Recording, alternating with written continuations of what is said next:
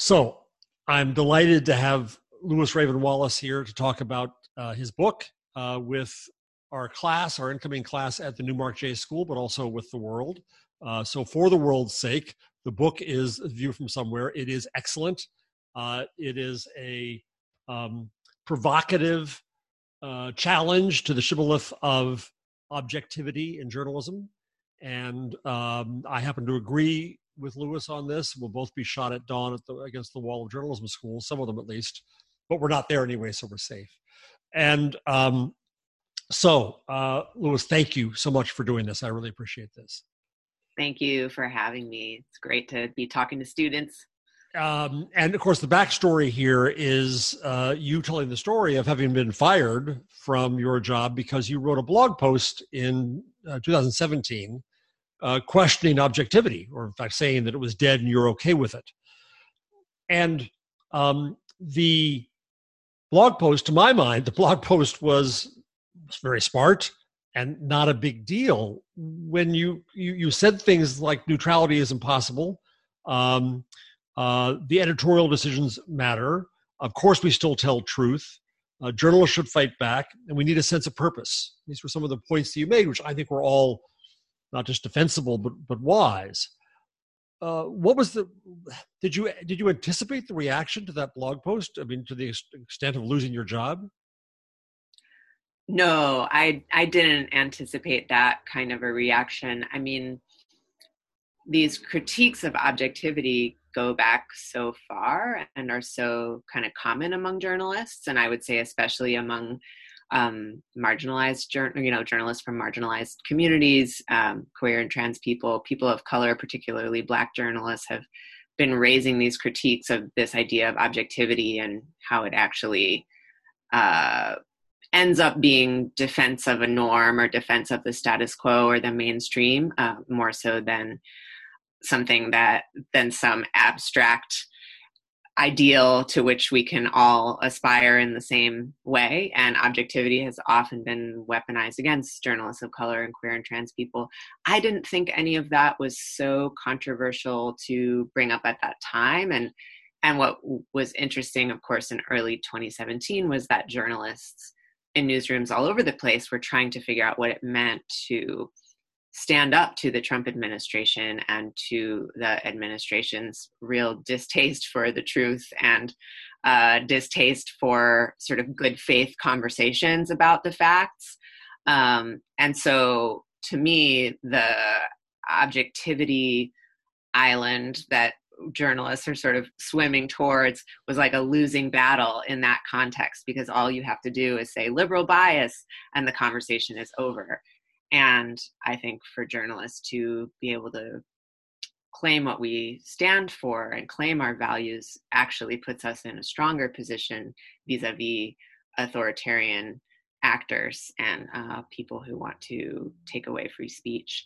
So yes, I was surprised that I was ultimately fired over that blog post, I think a lot of the people that I worked with in public media um, agreed with me, but were afraid to say anything because they feared for their jobs. And I think it's a an extremely poor reflection on the work environment uh, that I was in, in terms of freedom of expression for reporters ourselves, and sort of having the discussions that I think we really need to be having about the fact that our you know country is run currently by a white supremacist.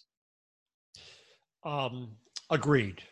So let's go to the other side of it. Uh, and you and you touched this in the book, but I wonder if you could if you could uh, review this. If not objective uh, objectivity, what is our north star? What are our north stars? What's our what's our our uh, bunch of them? Um, what are the principles that you would advise to journalism students to guide their work? I think that's a beautiful question, and it's one that I think of as, in a sense, kind of a collective question. Hmm. Uh, I have some of my own thoughts and ideas that are, you know, not new. They include, um, and there's been really a shift among a lot of journalists toward transparency uh, as opposed to claiming to be neutral or claiming to be unbiased.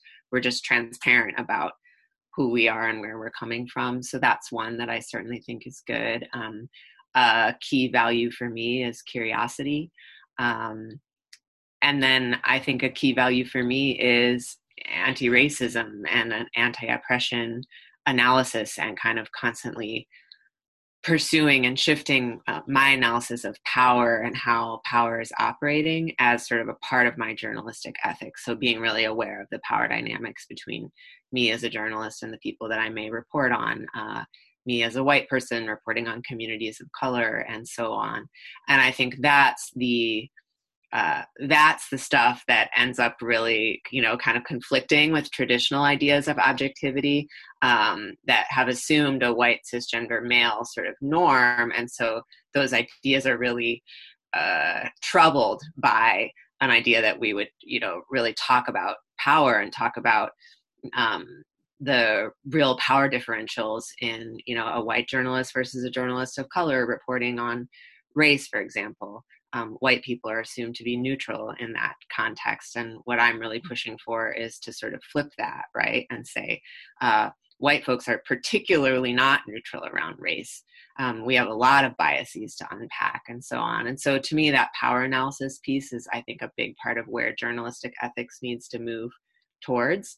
And that's not at all a neutral approach, nor is it an easy one to sort of turn into a simple set of policies or procedures, right? Because the way power operates is always shifting. We have to kind of update our files uh, all of the time as definitions of race shift and under, you know, and sort of who has power in this country and globally shifts and has shifted even in my lifetime. Um, so those are some of the values that I aspire to and try to hold on to. You know, I certainly know journalists who uh, really place at the center of their work a kind of do no harm or harm reduction approach. Uh, Cynthia Greenlee has a great article out recently in The Nation about that for photojournalists covering um, Black Lives Matter protests. Uh, but yeah, I, I want to be in conversation about that as much as possible about what are these, you know, post-objective ethics um, that that we require, and uh, I really think they need to be sort of worked on collectively and constantly updated and um, you know as much as possible centered around liberation and freedom uh, you know for all people. Yeah and we, will add to that the obvious litany of things like accuracy um, uh, fairness so that that requires definition and, and so on. I, I had the honor last week of interviewing uh, nikole hannah-jones who was a hero of mine in journalism and, and, and tried to probe the question of what reparative journalism looks like Mm. which is which you really kind of head to that that she demonstrated in covering education she was really covering segregation and equity through that but education through that lens what does it look like to cover employment and the economy and culture and health um, uh, and government and, and, politics and so on from a reparative lens from um, that that question of power and we've always said in journalism that we're uh, for the little guy uh, against the man, to use sexist terms there, um, and and that we care about justice and we care about uh, uh, bringing people's stories out. But I think if we really mean that, that's where your discussion about power goes. So let me push it to the next level, the next uh, heresy that that you and I probably uh, agree on, but but offend others, is activism, advocacy, and then partisanship and, and you have different things to say about each of those. We start. I had the honor too of helping to start the uh, the social journalism uh, engagement journalism program we have at Newmark, where we push this question all the time, because we start not with content but with communities, with observing, listening to, understanding, reflecting communities before we can judge the journalism we bring to them, and that journalism is about them help helping them meet their goals. So that starts to sound like advocacy or or activism do you see any lines there? Do you see any problems there? How do you view that question?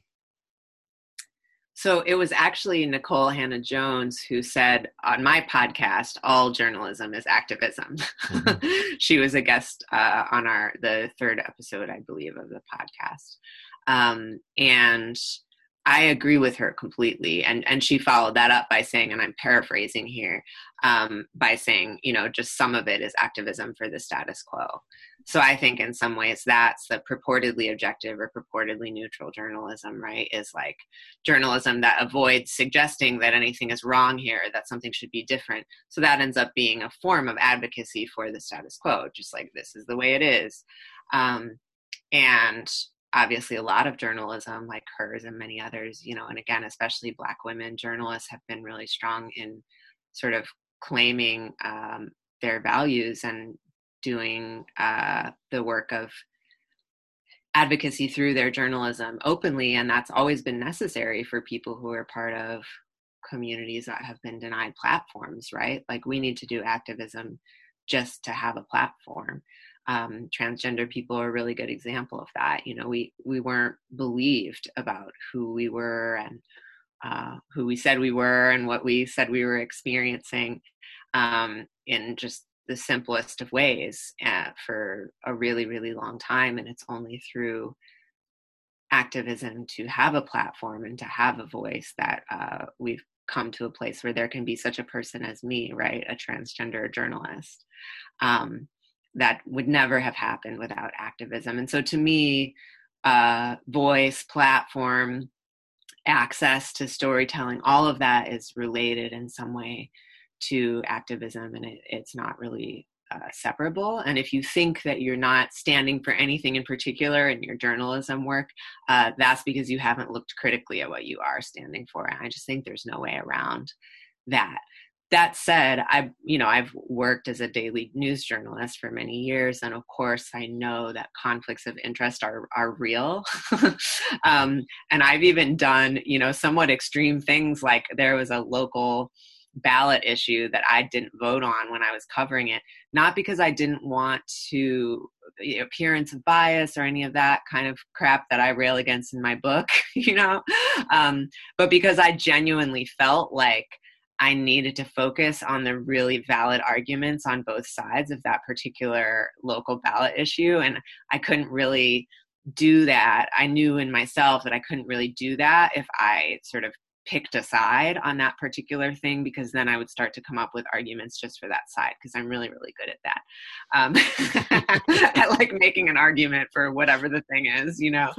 Um, and so I think that's very real and a real consideration for journalists. And, you know, I think where it becomes really, really, really silly is we have, you know, these, uh, organizations that have policies that say like you can't vote and stuff like that and that you know that's so ridiculous because that's so personal um, lots and lots of people could have voted on that ballot issue and covered it fairly at the same time. And I just knew for myself that I couldn't do that. And so um, I do think that, yeah, there's such a thing as conflicts of interest, and that uh, all that we can bring to that as reporters is like a real deep kind of self awareness and uh, realness about what do we think we can cover and what do we think we can do fairly, and then transparency when we are deeply connected to the issue or when we are aware of a way in which our bias might affect the coverage.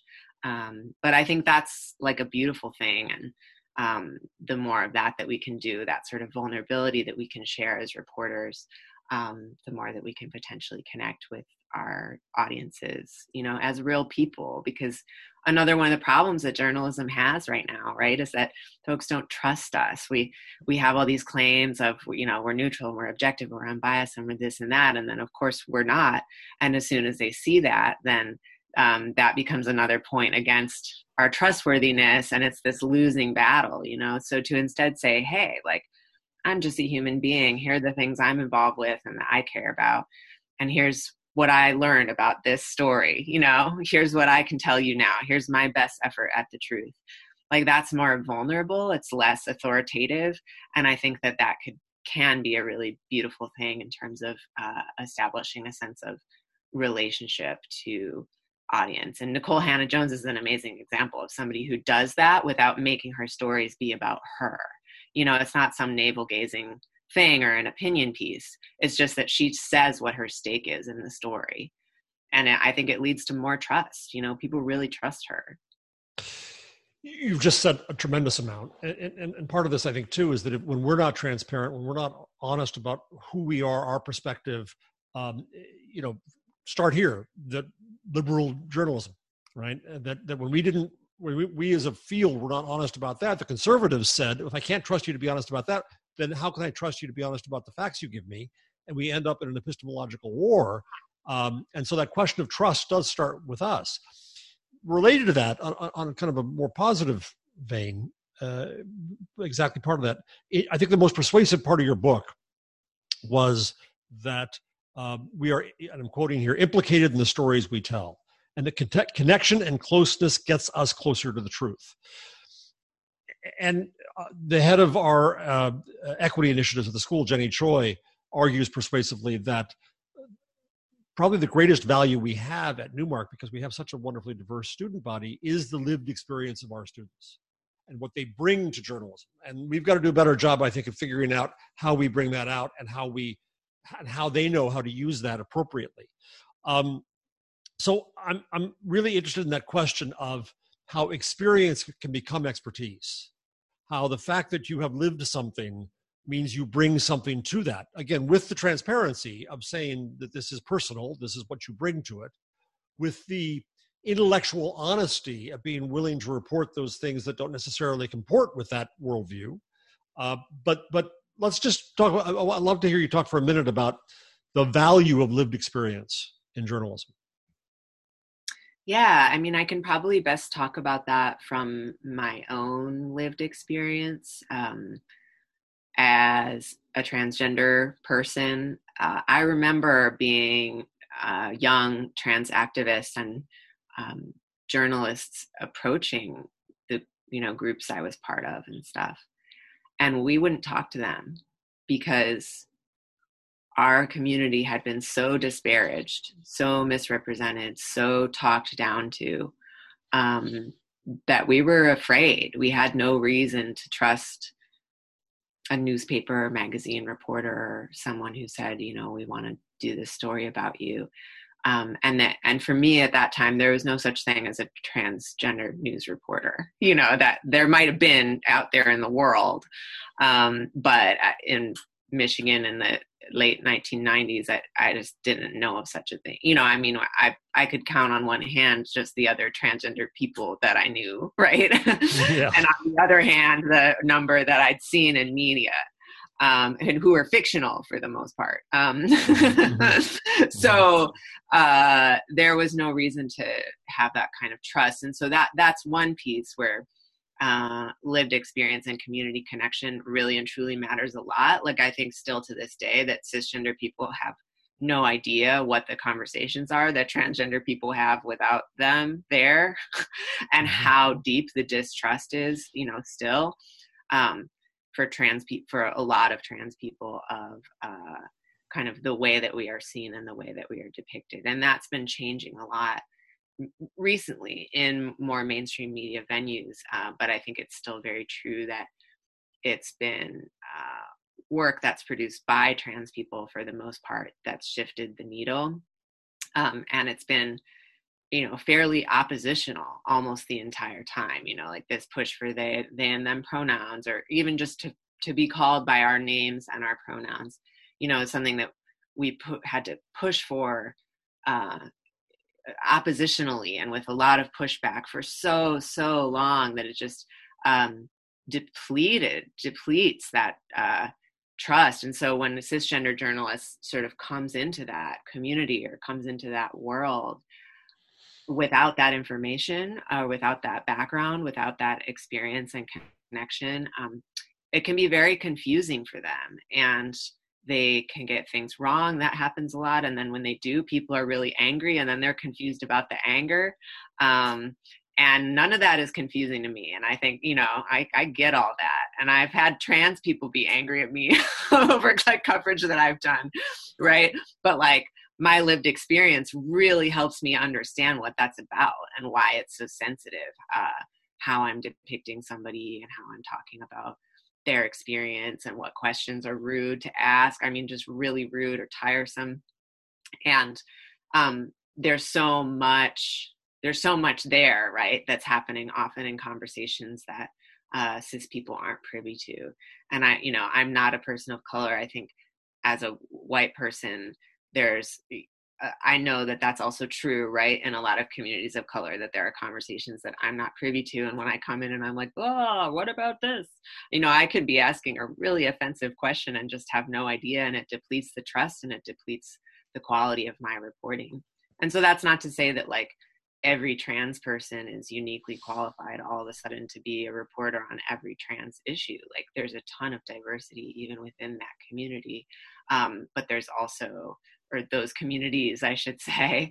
Um, but there's also, yeah, connections and experience and assumptions that are uh, really fundamentally different for me as a trans person than um, than a cisgender reporter, and that might just make it easier for me to report those stories. Um, not always, not always, right? Because it's like my lived experience is also about my race and class and about my gender expression as a um, more masculine spectrum person like all of that but so um, to a to a beginning journalist uh, give the contrary advice then. It's very interesting what you just said.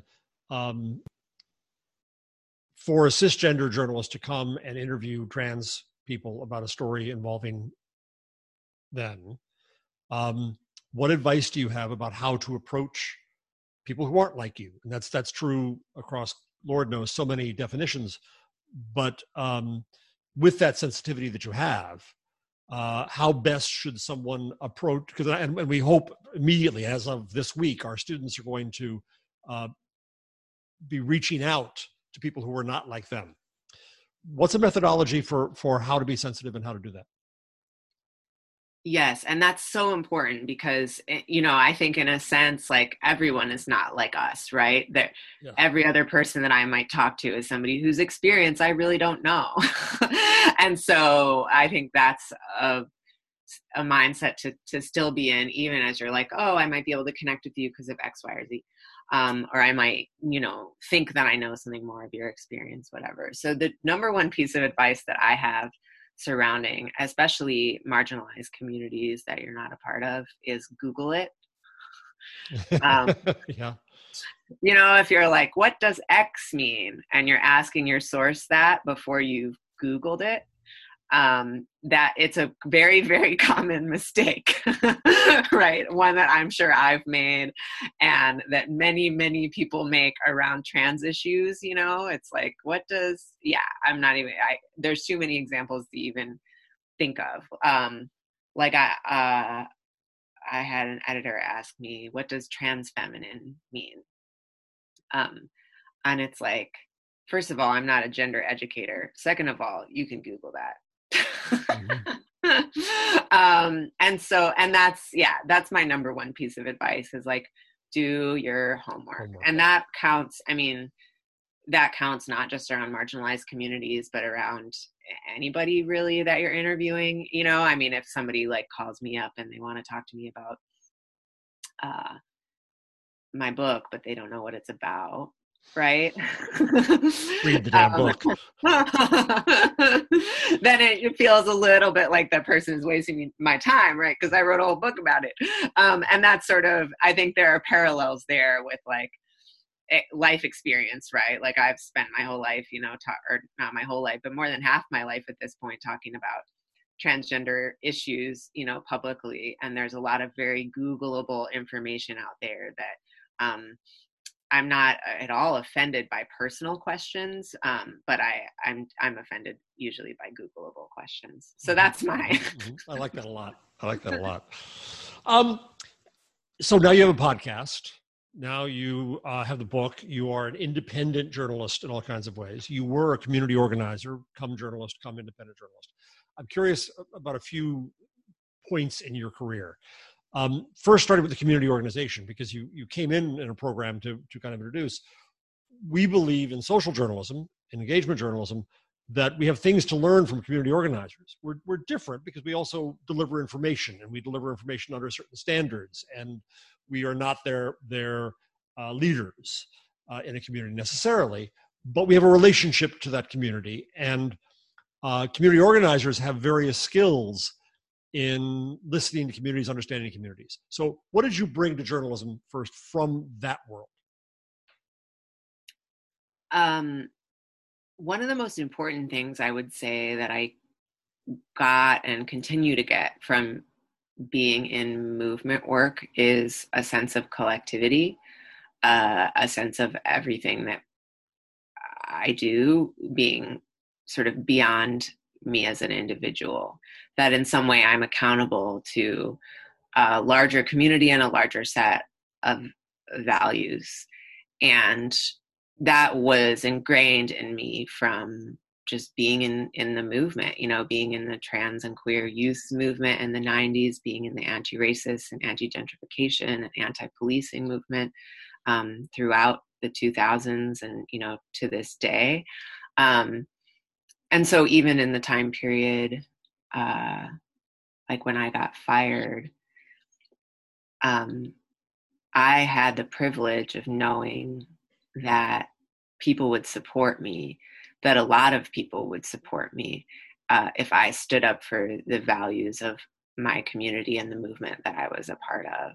And that was true, right? And the people that supported me, unfortunately, were um, not the people, for the most part, who are really ensconced in the mainstream journalism world because that's a very individualistic world where you're trying to get you know that next better job and get that next scoop over someone else and um, get the most clicks and shares you know all of that. It's it's competitive. And um, i feel really lucky to like not have to attach myself to that kind of individualism. I think that's just such a a gift that being part of movement really gives you is that ultimately kind of matters more what you contribute as part of this larger thing um, and and you know that people will um, be there for you.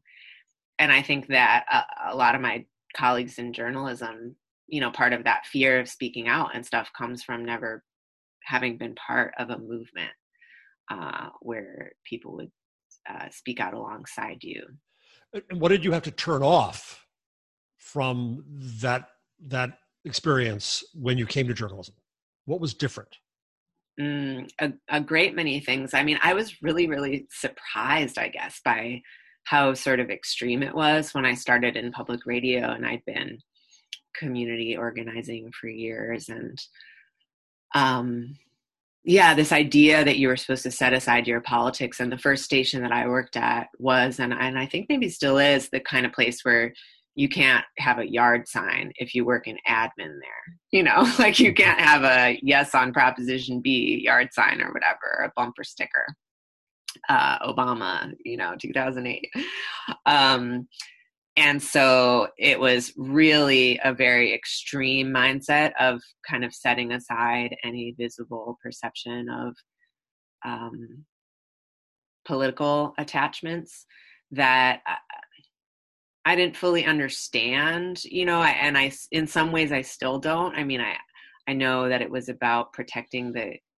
institution from the perception of bias on the part of its individual uh, actors. But of course, as we've already talked about, that perception of bias is really easy to produce even from people who don't have yard signs up right? Like there because bias is real and we do bring biases to how we report.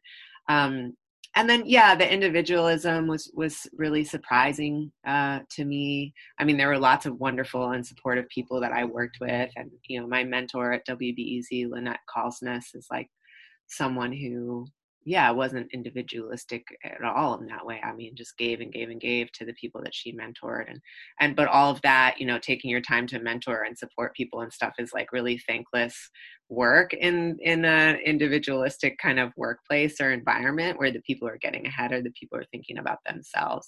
And that just depresses me in the world of journalism you know where um, i think the work that you all are doing is so great because it returns journalism to what it should be about which is the community and like making things better for all people and that has to be collective and we can't you know we can't really help with that if we're mostly thinking about ourselves not just as journalists but in general you know and then i think this sort of politicization like this idea that trans uh that trans advocacy was more political than joining the PTA or what have you.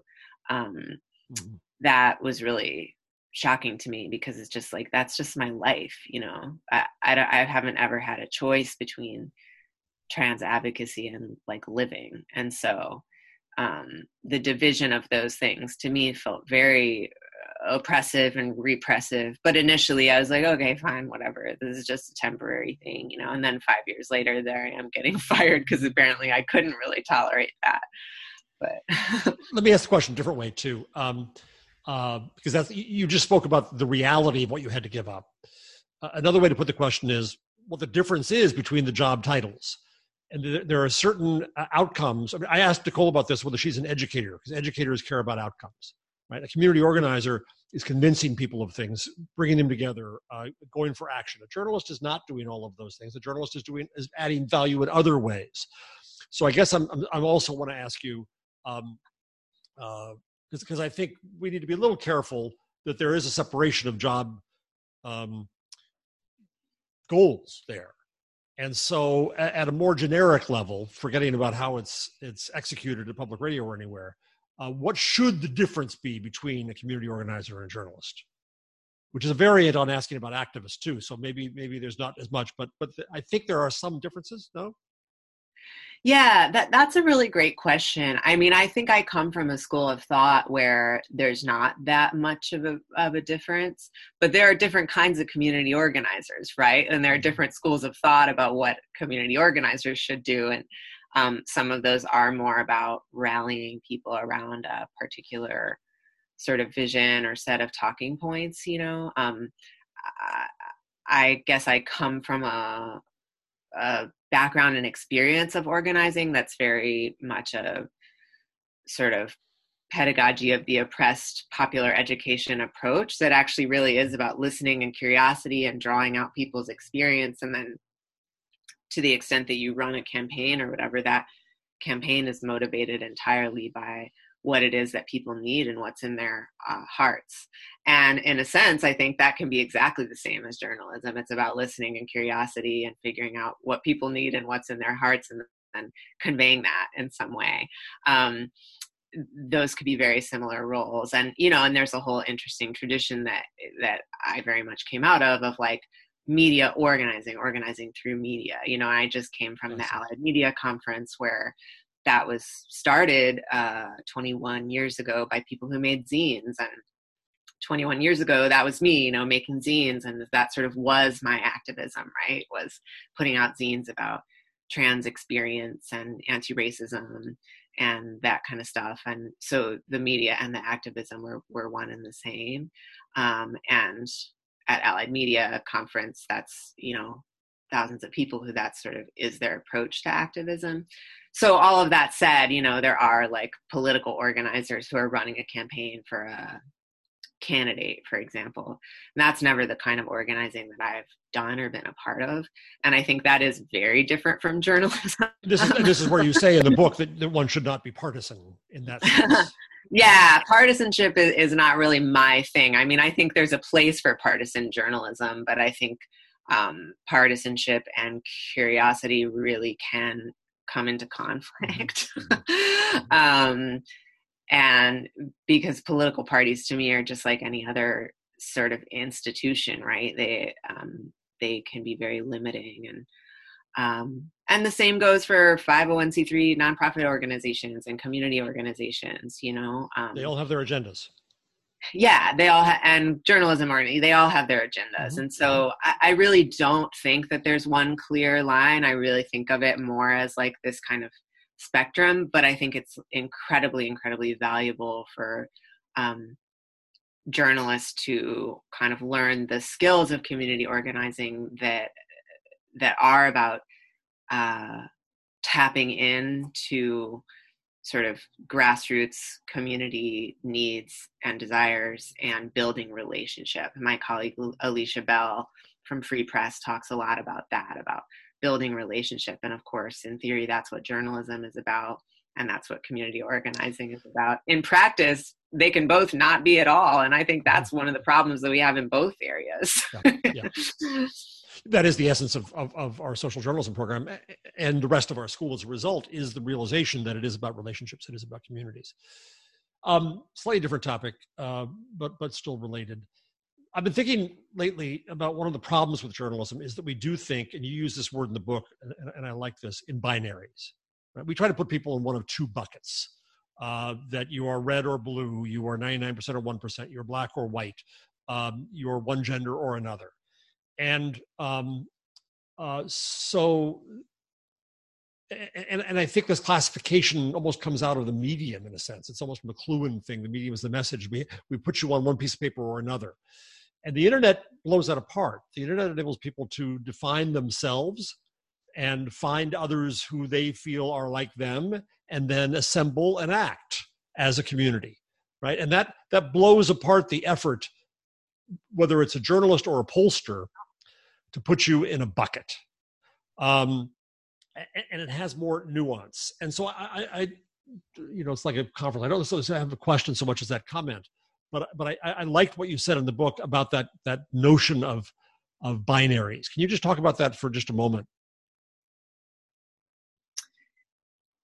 Yeah, um, trying to think of even where to start. I mean, I think that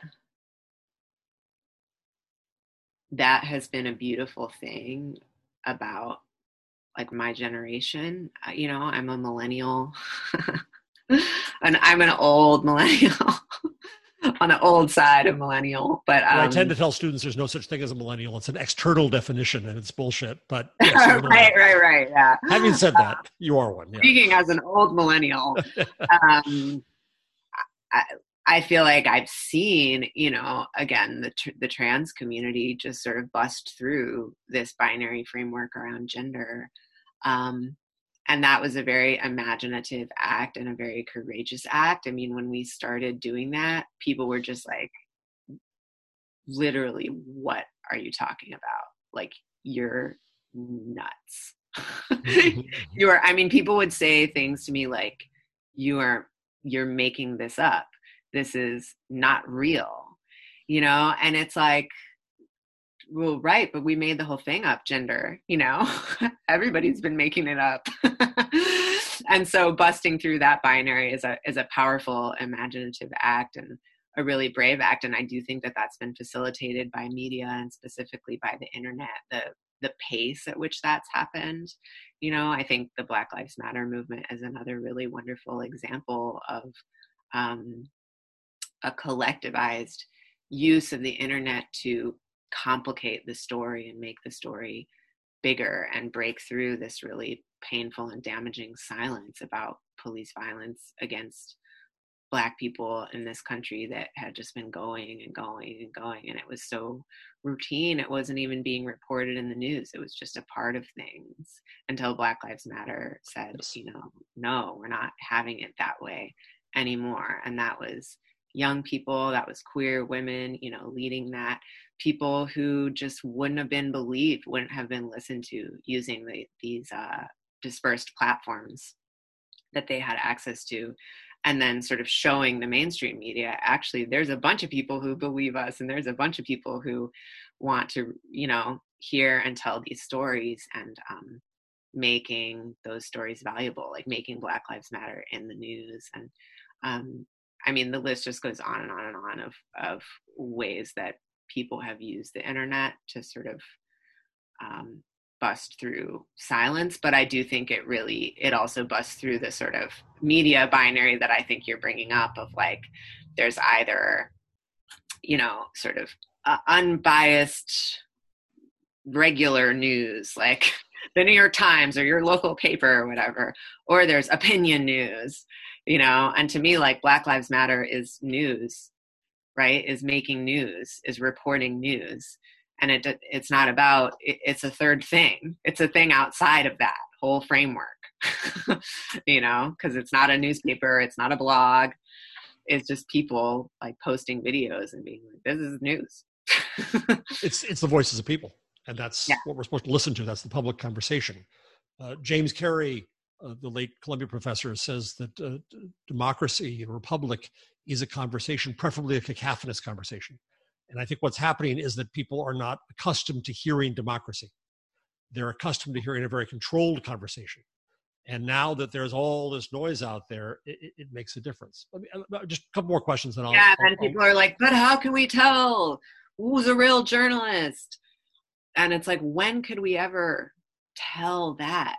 You know, there's never been some kind of fair way that who was a real journalist was decided. It just used to be only white men. you know and that and so the it's so it feels so disingenuous to me that whole conversation now today about oh we need to worry about this slip and slide into like endless you know partisanship and it's like i don't really think that's what a lot of this is actually about. I mean there's issue we have issues with part you know partisan polarization for sure in our mainstream political framework but i think part of what's driving that is uh, similar behavior among the political parties as the mainstream journalism organizations have which is to kind of silence outside voices on at either extreme and silence ambiguity and and stick mm-hmm. with this nuance speaking against each other and silence nuance and you know, and then complain about how polarized everything is. By making it polarized, yeah. We we right. we, we we um, you know, it's the famous lines from the the then head of CBS and the still current head of CNN. Donald Trump may be bad for America, but good for my business. Um, uh, conflict became part of the business model. Yeah. So you so you worked outside the legacy industry, then inside the legacy industry, and now you're outside again. Um, what do you think about the legacy industry, uh, just personally? Uh, can it be um, fixed? Uh, how would you fix it? Uh, what needs to be fixed? Would you ever go back in with that desire, or are you happier out? Just how do you how do you look at that now, having seen both sides? Uh, I think the only place I would go back to, um, at least from where I stand now, uh, is or the place I would most like to go back to is public radio because I think that the potential remains for public radio to really serve the public mm-hmm. and that the airwaves are public, they're free, and they should be owned and run by the community. And I think public radio still holds that promise even where it's not fulfilling it. Um, and it's you know it's always been a not-for-profit enterprise. Like there's there's a lot of things i think foundationally structurally are actually really beautiful there. And that's like part of why i worked in that environment for as long as i did. Um, i believe in it. I believe in listener funded radio that's accountable to local communities. I think that's a brilliant idea and one that we should continue to invest in um, it's disappointing that the leadership of so many of those organizations has been so uh, racist and sexist and destructive to um, people who have worked in those environments. Not every place, but a lot of places. But anyway, that's a that's an aspect of legacy media that I really believe in. Um, that said, I've been thinking just actually just since last week, we had a, a, really beautiful gathering of movement journalists during the Allied Media Conference. And folks were talking about the connections between abolitionist organizing and organizing among journalists. Mm-hmm. And um, one of the things that I learned from being part of movements for prison abolition for a long time was how to think about abolitionist reforms versus reformist reforms. So reformist reform would be like something that tweaks the prison system, right? But but leaves it intact or maybe even strengthens it in some way. Um, a really good example of a reformist reform is our whole system of probation that was put into place in the uh, 20s and 30s. Um, that probation ends up actually extending the reach of the prison industrial complex further into people's lives. Um, but at the time, it was like, oh, wouldn't it be nice to let people out early? like, yeah, that's a good, that's a reform. That's good in the short term, but in the long term, expands the power of that system. And so I've been thinking about asking the same question around legacy media. Um, like if we're dealing with an organization that has deeply entrenched racism and sexism and Me Too accusations and um, exploitation and all this kind of stuff, there's I'm sure there's ways that we could change and improve that organization, right? But are the changes that we're making just like rearranging the deck chairs on the so Titanic. abolish news. That's basically what I'm saying. Yeah, that I think some, some, of these some of these organizations, it's going to be better to just let them go wow. and not invest any more energy there because um, I think that's a that's a really good lesson of like abolitionism, right? Um, and I mean, you can extend that into yeah into the original abolition and then the abolition of slavery right like there at a certain point stuff is rotten and you got to get rid of it um, and so i'm not gonna name any names or say that about any specific like organizations here and now. Um, but we're in a time of just like remarkable unbelievable global change and upheaval and where people are talking about you know the, about mutual aid and talking about fascism in the United States and talking, you know, and so a lot can change and a lot has changed. And unfortunately, it's been changing in a direction that's taking us toward um, more uh, authoritarianism and um, less freedom in a lot of ways in this country. Not for everybody, because a lot of people haven't been free in the first place, um, but more authoritarianism. And so if, if we can open our imaginations to that, I think we should be able to open our imaginations to letting go of some of these organizations and ways of organizing news that haven't been serving people for a really, really long time, and that and invest those resources elsewhere. And, and you have the opportunity. I mean, you're you're demonstrating this, and we believe in this too. Of the resilient, independent journalist. Each word has its own meanings, but but but you're making it on your own right you're being supported in your podcast and the book uh, and so on uh, and by the way why don't you plug the addresses of your site and and the podcast while we're here sure so my podcast is also called the view from somewhere and it's at viewfromsomewhere.com and your personal uh, website is uh, it's the same. It's all one. So okay. somewhere.com will just take Lewis you back. Pants to, as well. Okay. Yeah. And yeah. Twitter, you're Lewis Pants. Um, oh yeah, on Twitter I am at Lewis Pants, and it's Lewis with a W. right. um, last question. Uh, as I mentioned to you before we got on the air, um, we have a wonderful, large, and active uh, queer club at the school. And coming from your perspective, having been in the in the industry, uh, I wonder whether you have any particular advice for students who are starting out, uh, based on your lived experience in journalism. Yeah um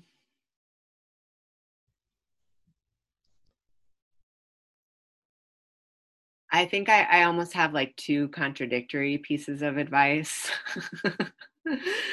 One of them, it, it, was so valuable for me to kind of humble myself to the process of doing daily news um, mm-hmm. and learning the mechanics of that kind of journalism that can feel like a real grind. Um, and I think it's incredibly valuable to like spend time building up those skills and that sometimes that means doing something that isn't like fully aligned with our own personal values because there's not a lot of daily news organizations right now that are kind of radical and community driven in their approach right anywhere in the country. There will be because we're going to build those, mm-hmm. but uh, we need to learn how to do news, you know, do the news. And so, um, so that's like my one piece of advice is just like, it doesn't hurt to just get in the grind and like work in some places where you're not aligned with the values and where you don't, or even where you don't feel you can fully be yourself.